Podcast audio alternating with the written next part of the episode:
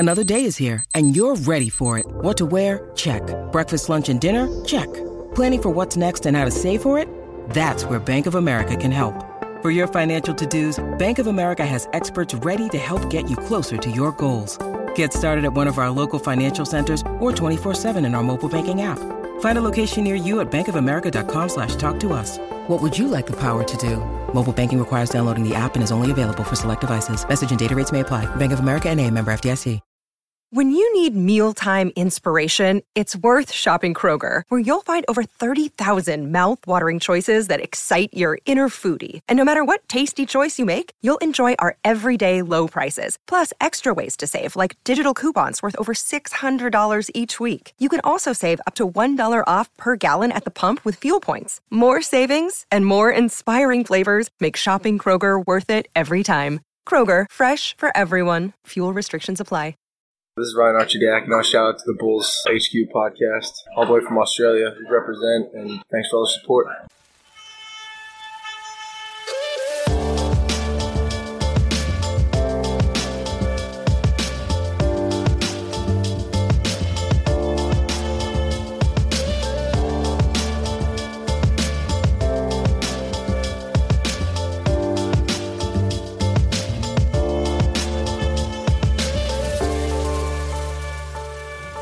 Bulls fans, welcome to Bulls HQ, a Chicago Bulls podcast on the Blue Wire Sports Podcast Network. Thank you for joining me on this episode of the show, one that I was hopeful that we'd be a little bit more buoyant, a little bit more joyful about, but we're coming at you post-lottery, and I am a very sad boy at this point, and unfortunately the Bulls didn't get the lottery luck that I would have liked them to. They did not move up from 8th into the top 4. Unfortunately, they stayed at number 8, meaning that pick goes to the Orlando Magic, and here I am lamenting all my life choices at the moment, which is maybe a bit hyperbolic of me, but I need some people to talk me off the ledge. I don't know if these two fellas will help me or not, but the Big Red Bus is pulling up to Bulls HQ once again, and let's welcome in the Podfather, as C. Red Fred likes to refer him. Doug Thonus, how are you, sir? Just living the dream. I'm not going to talk you off the edge. I gotta tell you, I'm gonna like just grab you and jump with you. But right. I'm sure my co-pilot will do a better job of trying to pull us both back. Well, yeah, that's fair enough. Well, like, if I'm going out, I don't mind going out with you, Doug. But here, joining us on the Big Red Bus. Well, not the Big Red Bus. The Big Red Bus is slamming into the Bulls HQ. But here along with us as well is C. Red Fred, a.k.a. Fred Pfeiffer. How are you, sir? Oh, I'm living a dream. How you doing, brother? I'm really annoyed at you, actually. I'm actually really annoyed at you. Do you know why? I have no idea. The number seven pick, your stupid number 7 mantra, of all years that the number 7 pick jumps up into the top 4, it had to be this one, when the Bulls could have positioned themselves with the 7th best odds to get into the top 4, but instead... They didn't really tank it out the season. Instead, that's what the Toronto Raptors did. And lo and behold, the Raptors get that lottery luck. And that number 7 mantra that you have made that has just cursed this franchise for the last 4 years, here it is again, rearing its head. The Bulls stay at 8. The Raptors jump into the top 4. How could you blame me? How could you blame me? I'm the guy who came up with the roadmap. All they had to do was get to number 7, and they screwed it up. You should be thanking me for seeing into the future, realizing... if you get to 7, good things will happen, and they screwed it up. Hey, you know what, though? Come on. Let's all get off the edge for 1 second. Let's get down from the edge, and let's close our eyes. I want to paint a new world for you, okay? Let's pretend for a minute. Are your eyes closed? Oh, okay. Yeah, of course. Okay, here we go. All right, so let's pretend the Bulls never made the trade, and they ended up with the 8th pick tonight. And in 3 days, we find out the Bulls traded the 8th pick, their 2023 pick, for Vucevic and Wendell Carter Jr. Would you have made that trade? Maybe. I don't know. I'm still too depressed to answer that question. What do you mean? It's an easy answer. It's yes, I'd make that trade. The easy answer is no, just like I wouldn't have made the trade when we made it, and the pick wasn't projected to be as good as 8. Like, and Vucevic had an extra half season. Like, so it's like since this trade has been made, now we wasted a half season to Vucevic with no benefit whatsoever. And the pick we gave up was higher than we expected. So, I mean, not that it matters. You don't care what happens with Orlando, right? Like, this is game theory. What happens with them is irrelevant to us now. If we gave them the number 1 pick, it wouldn't matter to us now in terms of what we need to do. But I mean, it doesn't look better now. I would not make that trade.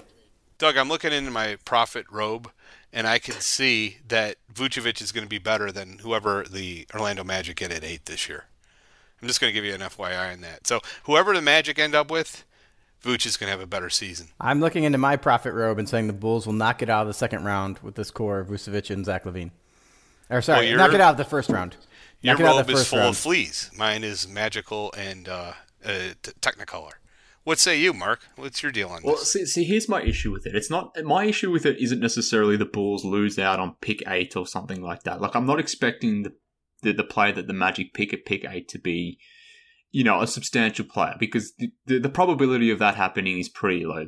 Will they get a decent player, a player who may end up being a good role player for them for years to come? Yeah, like that's a potential option. So in that sense, I'm not too concerned. I guess my issue with this whole thing was, this is probably, or at least hopefully, the last time the Bulls have at getting a legitimate talent added via the draft. I mean, we're all hopeful. Everyone listening to this now is hopeful that this is the last season the Bulls miss the postseason. We're hopeful with this LaVine and Vucevic pairing that somehow, some way, they can get into the playoffs next season. Whether they're a first run out, second run out, whether they can make the miracle that the Atlanta Hawks are currently doing at the moment, going all the way through the Eastern Conference Finals, like. We'll see. But I guess my point is, like, this was the last chance the Bulls had it, or hopefully had, at adding something via the draft. So whether you drafted a player at number 4 or inside the top 4, or whether you use that pick that you sort of fell back into to, you know, via trade to acquire a more ready-made player to add to Vucevic and LaVine, like, whatever route you wanted to go with, like, I don't care. Like, it was just an additional asset you could have had. And, like, I just feel like that's super important given where the Bulls are trying to position their team moving forward. But, you know, for Zach LaVine's career as well, the fact that this team doesn't have a ton of resources heading into the offseason, like, they don't have a lot of cap space. Obviously, they got rid of Wendell Carter. They're owing 2 future picks to the Magic. Like, that, they don't have a ton of resources. So coming back and, you know, falling back into their own pick, like, it would have just made things a little bit easier, and I would have been a little bit more buoyant as to how things would transpire over the next 5 or so years. But I don't know. I'm feeling more like Doug, to be honest, with you, Frederick. I'm not sure you're going to be able to talk me into this one. Not that you've really talked me into anything ever, but yeah. How dare you? I think you both are fooling yourselves if you really feel like. I think if we didn't make the trade for Vooch, I think we'd be going into this offseason. We probably likely would not have made the playoffs. I think we all hopefully agree on that. Let's pretend we ended up with the 8th pick. I think we would all be freaking out right now about what can we possibly do to make sure Zach LaVine doesn't leave after a year. And I think that's exactly what you would do. You would try to send this pick for a all-star. Vucevic is that all-star. We had 14 games with these two guys together, and we're all acting like the team was a massive failure. And, you know, to some degree it was, but it wasn't a failure because those two guys played together a ton and we sucked. We were a failure because Zach got COVID and Vooch, you know, and they had no time to gel, and there's a lot of reasons why. But, you know, I think they're going to be a lot better than people expect next year. I take a lot of solace in the fact that Atlanta's in the Eastern Conference Finals. It's like, I don't think they're that much better than us. Let's do the Lifetime angle. I love doing this to irritate you, Mark. But, Doug, if you and I showed up at Lifetime and we picked the Atlanta roster and the Bulls roster, I think you'd be shocked at the first couple picks. Yeah, I mean, for sure, everyone would take Trae Young first. Okay. Zach, I don't know. Are you sure about that? Yeah, I'm pretty sure about that. Maybe you're right. Zach LaVine would be 2, right? Zach LaVine, it would be 2. Who would be 3?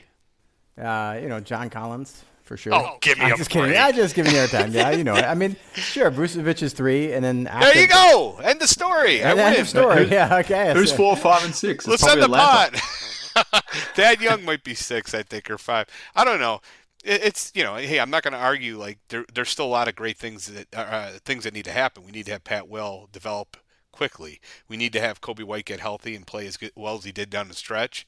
We need to figure out what's going to happen with Lauri Markkanen and try to turn him into some type of asset. But it's not. I don't think it's hopeless. In fact, I can't wait till the season starts because I just think Zach's going to get better. He's gotten better every year for the past 3 years. Why wouldn't he get better? Is he the type of guy who's just going to sit around and read the newspaper? No, heck not. He's going to be out there working, getting better, and I think it's possibly a top 10 player next year. I will say, even though, like, I agree with everything you said, Mark, about why this is difficult. And I discussed it with Fred too. But one thing, I get into you, Fred. One thing I do agree with Fred about a little bit is I do think this team will be a lot better next year, than it was this past year. Yeah. We should be a 40-win team. We should be in the play-in. I think we will actually make the final 8 playoff team. I think we'll bow out in the first round. But it's something we've not done for a while, and it'll be watchable. It'll be more enjoyable. And those things assume that basically Zach and Vooch stay healthy. The one thing this team is not going to have next year is any depth whatsoever, and that's going to be really difficult. And they'll be facing a really tough decision whether they want to do what I would probably move towards, which is, I don't know, Mark, if you're familiar with the great 2022 plan. Everyone loves loves plans with years on them. That's like usually the Bulls fans' favorite things because they've worked out so well for us in the past. But if they have to choose whether they want to go with something like that or whether they want to add long-term salary, onto the roster, and it'll be interesting to see what they decide on that, because if they keep the cap space open, it does give them the window to add a legitimate star next offseason, but it makes this season a lot harder. And if they add salary into this season, it's going to make it really hard to make another quantum leap forward through free agency. I mean, you might be able to do through other means, but it'll be difficult to do it through free agency then. And, you'll be a little bit better this year. And so I'm really interested to see which of those tacks that they end up taking. Yeah. I 100% agree. Like, I'm not sure if you've convinced me about the 22 plan, but I think what you're sort of suggesting here, like everything now pivots to the offseason in free agency and how they determine how they're going to go forward, because clearly they don't have a pick in the first round. Maybe they do something crazy and they buy their way back into the first round. It's probably, if that was a scenario, it won't be a high pick, but I don't know. Maybe the draft isn't completely out of it for the Bulls. I mean, they do have their second round pick, their number 38 pick, I think it is. Maybe they sell that for cash like they did previously in previous years, but I guess... Look, I recorded a podcast via the Bulls HQ Discord. Whether it was lucky or not, the audio was corrupt. It didn't work. And the audio cut off at a point where the Bulls were literally announced as the 8th pick, meaning obviously the pick was going to Orlando. Like, that's when the audio stuffed itself up. So maybe that was the universe telling us that this was never meant to be for the Bulls. But thankfully as well, like, that audio stuffed up, because prior to the lottery, I was really talking myself up into the Cade Cunningham coming to Chicago, but here we are having to see him for years on end now in Detroit. The team that you really hate there, Frederick, he's going to be playing in Detroit Piston colors for a while. So it's disappointing, like, that we completely miss out on this draft. But to your point, Doug, like, now our attention completely turns to the offseason, to free agency, and I still have no idea what the best path is, whether it's above the cap, below the cap. Like, are they in on Lonzo? Are they not in on Lonzo? I mean, Ben Simmons is someone I've been talking exclusively on Twitter about for the last 2 days, getting yelled at a lot of people. And anytime C-Red Fred agrees with you about any topic and we happen to agree on Ben Simmons, like, I feel dirty and wrong, and that something's clearly gone wrong in the world when C-Red Fred and I agree. But... like, I guess my point is, like, we got to start thinking of alternative ways to sort of boost this team up a level, because to your point, Doug, like, if things stay status quo, the team largely remains untouched, and at least heading into next season, like, yeah, we should be expecting them to be like a 40-win team. Maybe if things go completely right, they could have a season that mimics what the Knicks just did, where, they can get up to be a 4 or 5 seed, and maybe depending on matchups, they could get into the second round or something like that. But yeah, I don't know. I keep coming back to it. Like, this was our last chance to really add something, to do something with. You didn't necessarily have to draft a player at number 4 or number whatever, but you could have traded that thing with Patrick Williams and Coby White to get in another star, whether that was Ben Simmons, whether it was someone else. Like, yeah, that's just where I keep coming back to. So yeah, I take your point on the 22 plan, whether that's the right move or not. I don't know. Like, I'm open to suggestions at this point.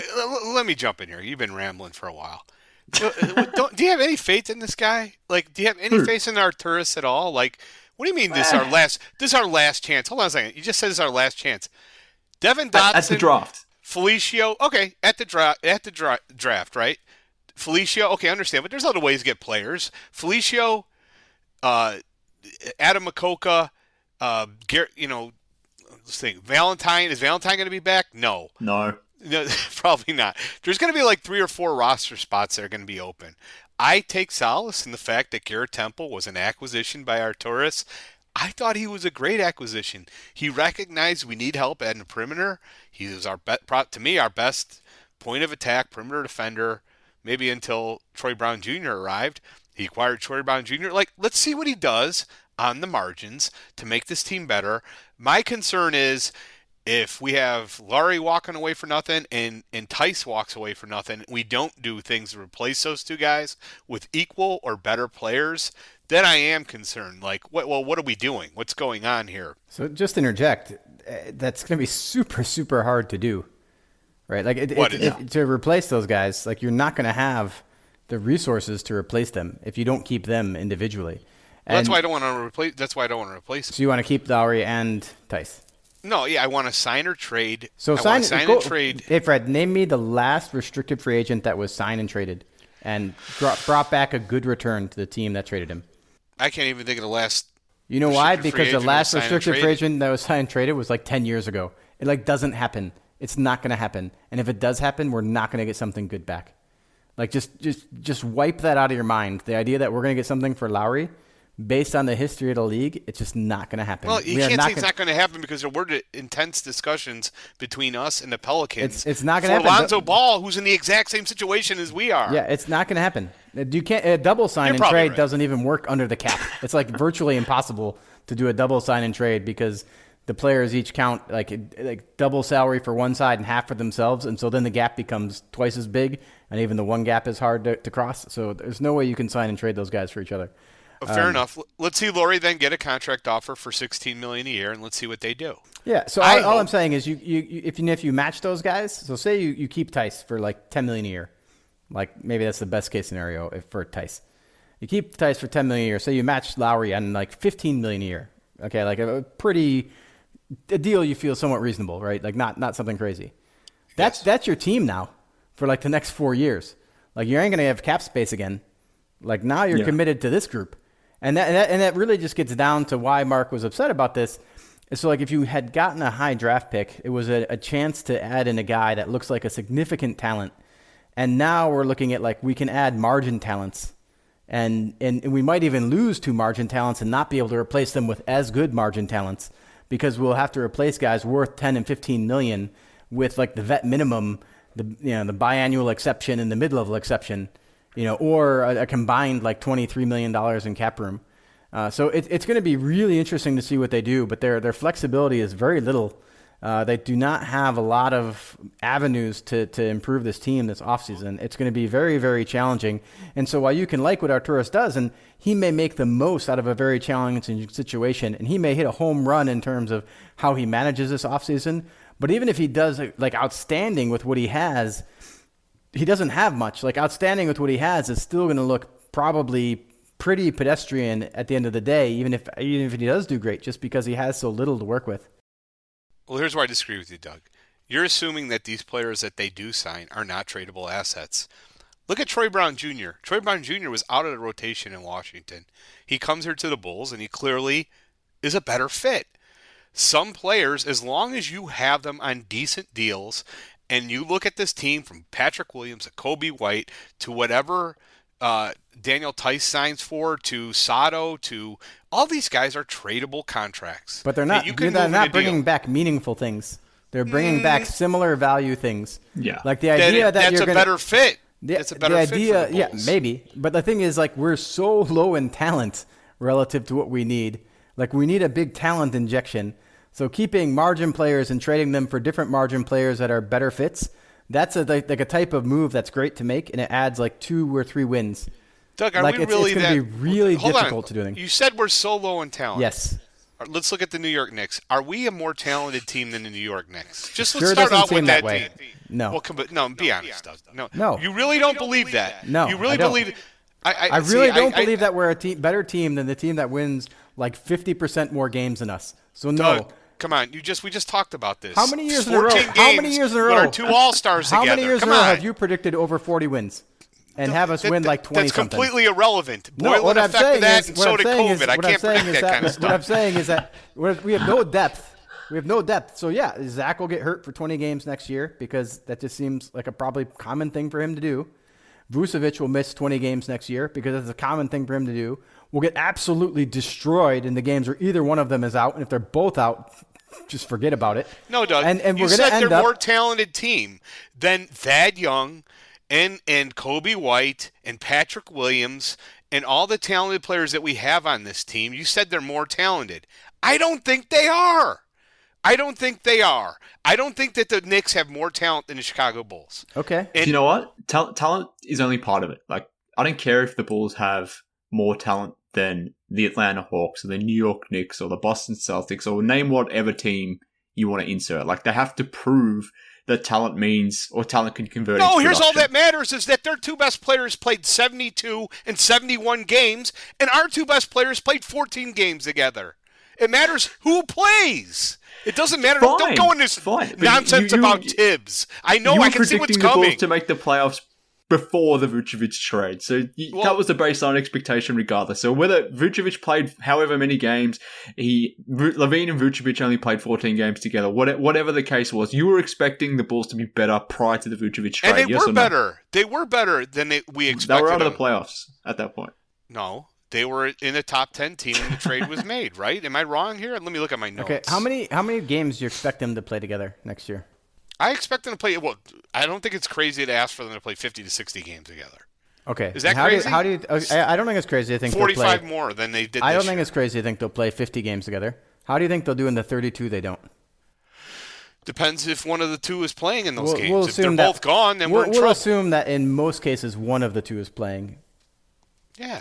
Yeah, and so I think they'll probably they'll be like they were this year. They'll probably have the same winning percentage in those games that they did this year. But they'll be 500 or better in the games they play together. Yeah, I can see them being 500 or better in the games they play together. Like, I don't think that's like a crazy thought.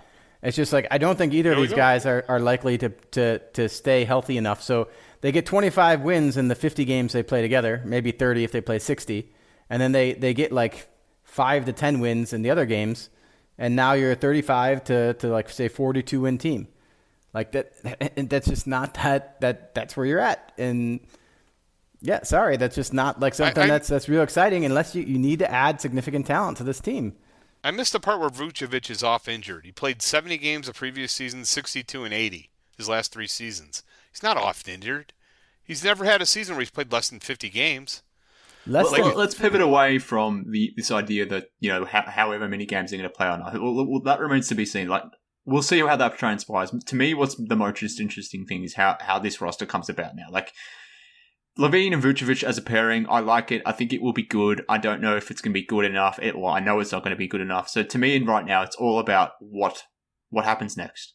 And to me, like, I'm disappointed right now based on this, which is kind of ridiculous because the probability suggested it was always going to be that the Bulls didn't get this pick. But nonetheless, I'm still disappointed. But here's how I'm feeling about things now. And this is how I'm hoping Karnišovas is viewing this whole thing. And this is what I've been trying to explain on Twitter the last couple of days. But like, focus going forward now should be about maximizing Zach LaVine's prime. How best do you do that? I thought adding that pick this draft would have helped that scenario, but nonetheless, whether you got that pick or not, that is still the goal, that is still the plan. So I guess my question to both of you now is how do you maximize Zach LaVine's prime as soon as this offseason? Doug, I know you mentioned the 22 plan that you referenced before. That plan kind of halts doing much of this offseason in preparing for, you know, free agency in 2022. I think there's validity to that, but I don't know if that's the right route to go. But like, I guess my point is, like, do you cash in the chips that you do have, and those chips being Patrick Williams and Coby White, who aren't necessarily on the same timeline as Zach LaVine, most certainly are not on the same timeline as Nikola Vucevic. I'm assuming the Bulls are prioritizing the timeline of the pairing of LaVine and Vucevic. So to both of you, do you cash your chips in for Patrick Williams, Coby White? Do you include them in a trade package with whatever other assets you need to go and get in a third star to try to make this pairing of Vucevic and LaVine and whoever else you add, whether it's Ben Simmons or someone else? Do you try to boost the talent level of this team and try to see what that three-man core could be? Or do you just keep, I guess, plugging away, use your cap space and try to find decent pieces on the periphery to make this team better as soon as you can? Let me answer your question with a question, and either of you can answer my question. Okay. Let's say we want to cash in your chips, because I think that's a viable, very viable idea. I agree with what you're saying there. Like, this is a decision you need to make. Do you cash in your kind of like long-term assets to get another more short to medium-term asset to try and maximize your next, like, say, 3 seasons? And the question is, so what is the best medium-term asset or short-term asset you can get if you're willing to give up Coby White, Pat Williams, and I don't know how many picks, Mark, you'd be willing to trade out in the future. Would you give the 25 and 27 pick with those guys to bring someone in? And yeah, just, depending on the player. Yeah. Yes, like, sure, if it's like Damian Lillard, we'd be like, yeah, heck yeah. You know, but like, so it does depend on the player. So let's say you're willing to cash in those assets, those 2 first-round picks and those 2 players, which I think is really all of the long-term assets we have. What is the best player you can imagine coming back for that? And yeah, honestly, like my thought is like not a really great player. Ben Simmons. I don't think you get Ben Simmons for that. I think they think long and hard about Coby White, Lauri Markkanen on a sign and trade. Lauri Markkanen fits perfectly with Embiid. Patrick Williams and 2 number 1s for Ben Simmons. I think absolutely they would think long and hard about that. I don't think they're going to get anything better than that. What if Lowry just signs with some other team? What if Lowry just signs with Dallas for $20 million and that's not on the table? Like, you have no control of what Lowry's going to do. You can't just throw him in there. Like, well, then let's just say Lowry isn't part of that. Patrick Williams, Coby White, and 2 number 1s. Do you really feel like CJ McCollum at the age of 29 is significantly better and whatever? Portland doesn't have anything else that they could do. Do I really feel like Philadelphia wants to win right now in the next 3 years? Is in the exact same boat we are. Yes. Throw in Sato. Yeah, well, now it's hey, I don't know if you heard about the Start Sato movement, man. It was all the rage. Hey, listen, I agree. It's not like perfect, but I don't think it's crazy. I don't think it's out of the realm of possibility that could garner you. Yeah, Simmons. Certainly, it's not out of the possibility that you could trade that package to someone else who wants long-term assets, who has another star, who trades it to Philly, who wants that player, and then Philly gives us Ben Simmons. Like, I don't know who that third team would be, but like the idea that that's enough value for Ben Simmons is not so crazy to me, given his current value right now. But like a specific fit with Philly doesn't seem to match to me right now. So, someone I was thinking about, and I don't think the Philly one makes sense. Like, I mentioned it before, but I would love to get Ben Simmons through here because I think he fits perfectly with LaVine and Vucevic. I think the discourse around Ben Simmons over the last couple of days has just been absolutely embarrassing. Just put him on a roster that makes sense around him. He's a flawed player, but put him on a roster that makes sense next to him and you'll get better results. But nonetheless, like, I don't think the Sixers do that deal because the Sixers want to win now. Embiid is 27. He's at an MVP level. We saw that he's got a meniscus injury. Like, how many more years of quality basketball does Joel Embiid have? Who knows? So they're going for a win now move, and whoever they're trading, you know, Simmons for, they'll want to get back a ready-made guy, and I think McCollum is that. So, you know, as much as I'd love Simmons, it's probably not realistic from that point of view, but like, now that I'm just thinking about it, now that the OKC Thunder didn't necessarily get the lottery like they were hoping for, they didn't get Cade or anything like that, would they be more open to trading someone like SGA for Patrick Williams, Coby White, and future draft picks? No way. Why would they do that? SGA's better than all those players. Like, and he's still on a pretty young timeline. Maybe their timelines change now again because SGA is going to be an older max contract. They don't necessarily have that next amazing asset to put next to him. Like, they got the 6th pick in this draft. Like, who's going to? Mark, wouldn't you agree? To put next to SGA? Wouldn't you agree? Like, SGA is more attractive asset than Ben Simmons right now. Yeah, of course he is. Of course he is. But like, that's what I'm saying is like that team is more maybe accepting of younger pieces, let's say like Patrick Williams and Coby, than a team like the Sixers are, who are like in a win now mode. I'm trying to think of like a situation where you could offload these younger guys for a youngish player, someone that fits the LaVine timeline, but maybe he's going to be, maybe he's disgruntled right now, but maybe in a year or two, potentially could be disgruntled. And if it's not SGA, maybe is it De'Aaron Fox or someone like that? Like, can you give all of the Bulls' young assets for someone like Fox, who, again, has been on bad teams for 4 or 5 seasons now, has not made the playoffs?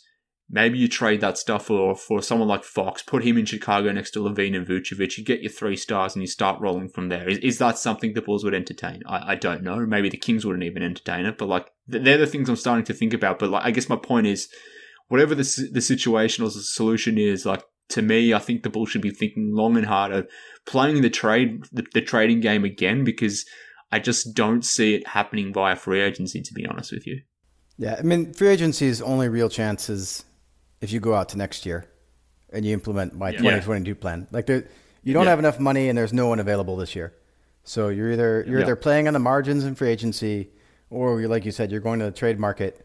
I think it's interesting that you bring up De'Aaron Fox. If we brought up that package we just talked about, Sacramento might say yes to that.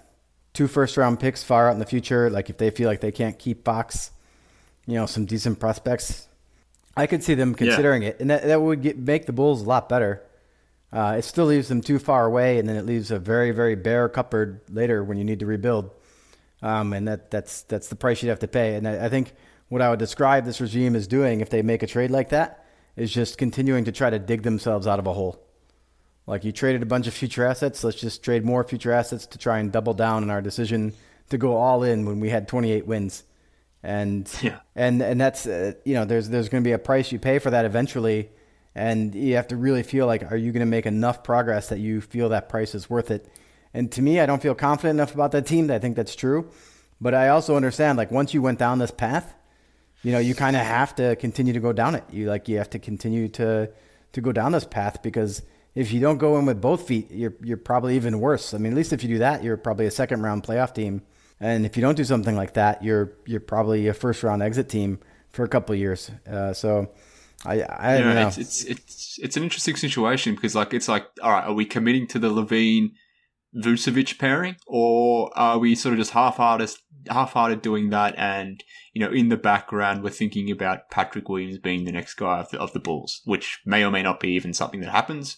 But I know a lot of the fan base just want nothing to do with trading Patrick Williams because they feel like he's the next Kawhi or something silly like that. And, they just hate this idea of trading Patrick Williams. And maybe they're right, though. To me, it's two paths that maybe aren't right aligned right now. And I think had they kept this pick, they could have used that to sort of bridge the gap, whether it's committing to the younger guys and maybe moving on from the older guys, or using that asset to bring through another star and committing to that LaVine-Vucevic pairing. But I guess my point is, this leaves me more confused and unsure as to how things are going to transpire. And I guess the most likely scenario is they sort of try to split the middle, but I don't know if that's... I don't know how appealing that's going to be. I think you guys are also losing sight of... You obviously have no faith in Arturas.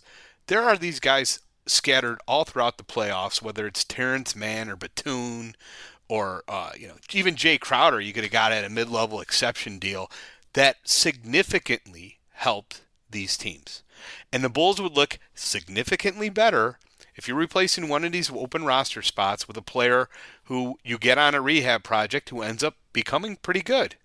I don't care if it is a Josh Richardson or Justice Winslow, these guys that you could probably get on the cheap that end up developing and becoming good.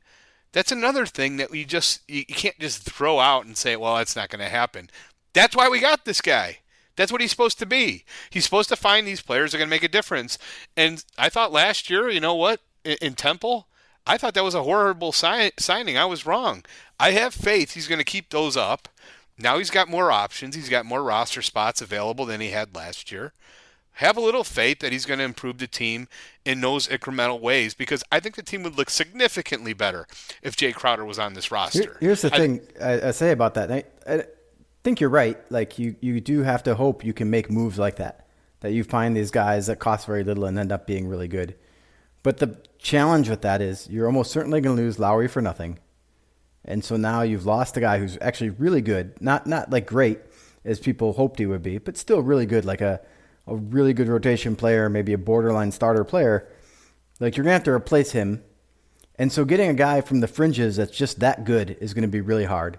If you don't keep Daniel Theis, which we'll see what happens with there, the same conversation is going to be had with Daniel Theis. It's going to be difficult to find a guy that is like sub-mid-level exception that's going to be as good as Daniel Theis is.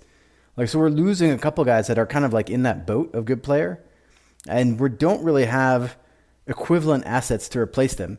Like, we don't have the ability to like those guys would say a value of like $25 million in the league. we're not going to have that to then replace them and then fill in all his other spots. So you're gonna have to hope that you make a lot of moves where the guy outperforms what you signed him for. And certainly that's a possibility, but it's very difficult to say like, yeah, our GM is just going to sign all these guys and they're all going to play way above what we signed them for. Like, that's just not a likely outcome. Like, I look at this from a mathematical perspective, our outgoing assets versus our incoming assets. Like, the incoming is going to be less than the outgoing on a general value basis. And so, yeah, the general manager, if he's great, he can make that incoming better than it should be based on the pool of what he has to work with. You know, he can maybe make that, like, say, $20 million pool we have look like a $25 million pool. But he can't make it look like a $50 million pool, most likely, unless he's just absurdly lucky. And so, like, I think you're right that there's some value that Arturas is going to bring. And I'm not going to blame him, like, if he can't, you know, pick up a bunch of vet min guys that make the team radically better. That's just really hard to do. I think there's just limits on, like, how much you can expect there. And I think you can expect something if you like Arturas. I just don't think you can expect it to be the, you know, really huge miracle that you hope it might be. Yeah. Yeah. Are we ready to jump off the cliff there, Doug? I mean, let's hold hands and go. Thelma and Louise it, you know, like, get the car going. This conversation has definitely not lifted my spirits. Maybe we can take that red bus, throw Fred off it, and we can steal that red bus off the cliff or something. But, you know, back to Doug's point, though, I do want to just jump in to comment on that. You're right, Doug. Like, you know, they're probably whoever we bring in is not going to be necessarily better than Lowry in the big picture, but they will be a better fit. Like, if you bring in Josh Richardson, I think it's very likely he'll be a much better fit for the Chicago Bulls than Lowry was, just because, you know, we have Patrick Williams, who's a 4. And, you know, Josh could slide in at the 3. He's not as good as Lowry, but he might make the team better because he's just a better fit. That's what you have to do on the margins. And all these teams in the playoffs, look at Ingles, you know, or even like a lot of these guys, like when they first, even Batum was on the scrap heap. Look how valuable he's been for the Clippers. That's what it takes to get to that next level. Look at Atlanta. How much did they sign for Bogdanovich? Was he $20 million? That's the guy that's the type of player we should have been getting to bring in to help our team. And, you know, I just have faith that he's going to find one or two of those guys. They'll make these guys significantly better around the 2 all-stars that we have. I don't even know if we could afford Josh Richardson. The big picture is Bill Simmons. I mentioned this the last time. Oh, yeah, we will. He's going to be cost nothing. Like, nobody's going to sign that guy. He's going to cost $7 million at the most. Take a step back. The big picture is, I had this discussion with Mark. I can't remember where this was. But Bill Simmons and Ryan Russillo went through the NBA and they had their top 40. There's 8 teams in the NBA, according to their top 40 lists. They don't even have one top 40 player. The Bulls were few of the teams that had 2 top 40 players. A few, less than half the teams in the league. As long as you got that, you have hope. If you don't have a top 40 player, you're done. You know, I mean, let's be honest. You don't have a shot. Yeah, that's fair. So, you know, we have that. You know, I think we're better than the Knicks just from that alone. We're going to be better than Charlotte from that alone. A lot of these teams that were right around us next year. And if we do the right things on the margins, we'll be significantly better. And then we'll see what happens according to your 2022 plan, which I do like and I do. But what about a guy like Justice Winslow? He's a guy I've been thinking about a lot lately. You know, that guy's going to, you could probably get him for a song and a dance, right? Like there's got to be guys like that throughout the league that we can bring in. Yeah, look, time will tell. Time will tell. We've got a number of weeks now to, I guess, examine and analyze what free agency may or may not bring. Like, we don't have the lottery or the draft to really consider anymore. There won't be podcasts from Bulls podcasters out there, you know, going into deep dives about Cade Cunningham or Jalen Suggs or Evan Mobley or whatever it might be, unless people want a deep dive of who they might draft at the 38th pick in the draft, which I most certainly won't be doing. But yeah, I guess we have the next sort of 5-6 weeks to think about free agency and how that will all play out. Like, I don't know how it'll all play out. It kind of depends on what they want to do with that and Saturansky and those options that they have, which they have to exercise, I think, before free agency. Free agency is August too, so that'll give us an indication of how they're sort of starting to think about things. Obviously, we'll hear rumors up to free agency as to where things may be going. Point guard is still an issue. The wing is an issue. It's going to be an interesting time. And obviously, maybe we can reconvene around free agency to talk about how things may or may not transpire. But look, I think I need to log off today, guys, because I'm still sad. I'm still disappointed. I knew this was probably always going to be the case. The probability was always the fact that the Bulls weren't going to keep their pick. They didn't keep their pick. A realistic or rational person would not be disappointed, but here I am being disappointed because that's what fandom does to a person. Maybe not to you, Frederick. Maybe you're just the constant optimist, but for Doug and I, we're sad, we're disappointed, and maybe the Bulls HQ listeners feel the same. Maybe they don't. Maybe they agree with you, Frederick. Who knows? That seems unlikely. Yeah, probably, but maybe there's one or two out there. Don't get me wrong, I wasn't clapping when I found out we didn't get the. I mean, you did announce when we didn't get it that we were going to win the title. So well, that was because I thought we got it. Just saying. All right. But the only thing I heard from Frederick around the time that the Bulls lost the pick was he sent me a DM from a comment or a quote from Jimmy Butler hyping up Isaac Okoro. So that just to give you a bit of a mindset as to where Frederick's head is at. I think he's Cavs Eye Fred, I think is what I'm going to be calling him from now on. I am scared to death of the thought of Okoro and Mobley together. I mean, that would be an absolute devastating defensive presence in Cleveland. Well, yeah, I mean, my God. The Pistons are going to get Cade Cunningham. The Cavs may significantly improve.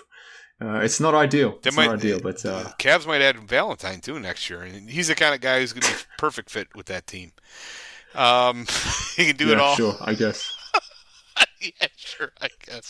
Anyhow, does that make you happy? Anyways, no, it doesn't. But let's wrap up this stupid podcast. I appreciate you both joining me. I'm assuming there's a Big Red Bus podcast in the works, or it's already been pre-recorded. I'm assuming it'll be out in maybe 7 to 8 days' time. Probably. Seems about right. This one will be out for sure first, even though it's recorded second. Because of that, I got to use this time for an advertisement. Is that okay, Mark? Oh, of course. Iconic image of Rose dunking on Dragic. We're giving this away to our fans on the Big Red Bus. All you have to do is send an email to credfred@gmail.com and put Rose in the subject line, and you get an entry to win this beautiful image that you should put up with your family and friends in a place of honor. You got to stop describing it as an image. Describe it as a photo. Or a picture. Like, when you say it's an image, it makes it sound like, here's the link to this image. Like, maybe that's been the problem with the low turnout so far. People think it's an NFT. You got to know it's a physical copy. I'm not just linking you back. It's an actual photo that you stick on your wall. It's beautiful. And it's if everyone's seen Nights at a Round Ball Table, it's just like the Jordan one, except it's got Rose Duncan on Dragic. But we're giving away as a thank you to all the fans. And, Mark, I think all your fans hopefully listen to our show, so you might already know about it. But, hey, feel free to send in your entry too, Mark. I'll do that. As soon as we hang up this call, I'll get straight onto the email to do that. Put Teddy down and – yeah, exactly. Even set up an email for Teddy. Maybe he'll win it. Maybe he will. I'll put in multiple entries just to increase my odds. But no, thank you for that plug. I look forward to hearing the latest episode of Bulls HQ, the Big Red Bus, when that drops in 7 weeks' time. But I can't thank you enough to both of you for joining me. Doug, always appreciate your wisdom and insight. Fred, thanks for being here. Of course. Hopefully we'll catch up soon as we head towards free agency, and we'll see how things transpire. But hopefully in a few weeks' time, maybe Doug and I are a little bit more buoyant and getting a little bit more C-Red in our mindset. But we'll see. But again, thanks guys for jumping on. Keep your head up and your chin out. It's always darkest before the dawn. I don't know what to say to that, but thanks for having me. No worries, guys. Thank you for both for coming on, Bulls fans. Thank you for tuning into Bulls HQ post-lottery. Let me know how you thought about it. Did you agree more so with Doug and I? Are you more aligned with C Red Fred? I would be surprised about the letter, but nonetheless, let me know. Hit me up on Twitter at MKHoops. We'll end the podcast here because, like I said, I'm still a very sad boy. But in the coming weeks, we'll have podcasts coming at you discussing what is going to be happening for the Bulls. It's all about free agency at this point, all about the off season, what the Bulls should or shouldn't be doing. But we'll see how this plays out. Nonetheless, Fred, My Suns. Unbelievable. Going up 2-0. I can't believe it. Just as I was ending that, my Suns just went up 2-0. Oh, no. So it's not all a bad day. I had a whole tweet ready for you, too, to come get your Suns. And the worst part about it is I think Paul George missed 2 free throws to win the game. Yeah, he did. Oh, my God. He did. Well, I'm happy now. Maybe we'll get Paul George now. I'm watching this on YouTube TV, and it's got probably a 30-second delay. So you just spoiled the ending of the game. I'm like they're inbounding the ball for the final pass. Mark's like, who scored the last basket? Well, I won't say just in case Doug. No, I've seen it now. Yeah, no, I think it was DeAndre Ayton, right, on a dunk. It was like a lob inbound play that went. Yeah. I have this problem all the time, Doug. I see everything in the future, so it's always difficult when when I see these things, I know that we're going to happen. Well, now you know how I feel. All right, guys. Best wishes, guys. Well, let's end it on that positive note. It's not all bad today. My Phoenix Suns are coming through 2-0 lead in the Western Conference Finals. So let's end it there. Go Suns! Man, they really struggled. They really struggled out CP3. Godspeed. Leadership, and Cameron Payne. Shout out to Cameron Payne. But let's call it there. Bulls Fan Speaks.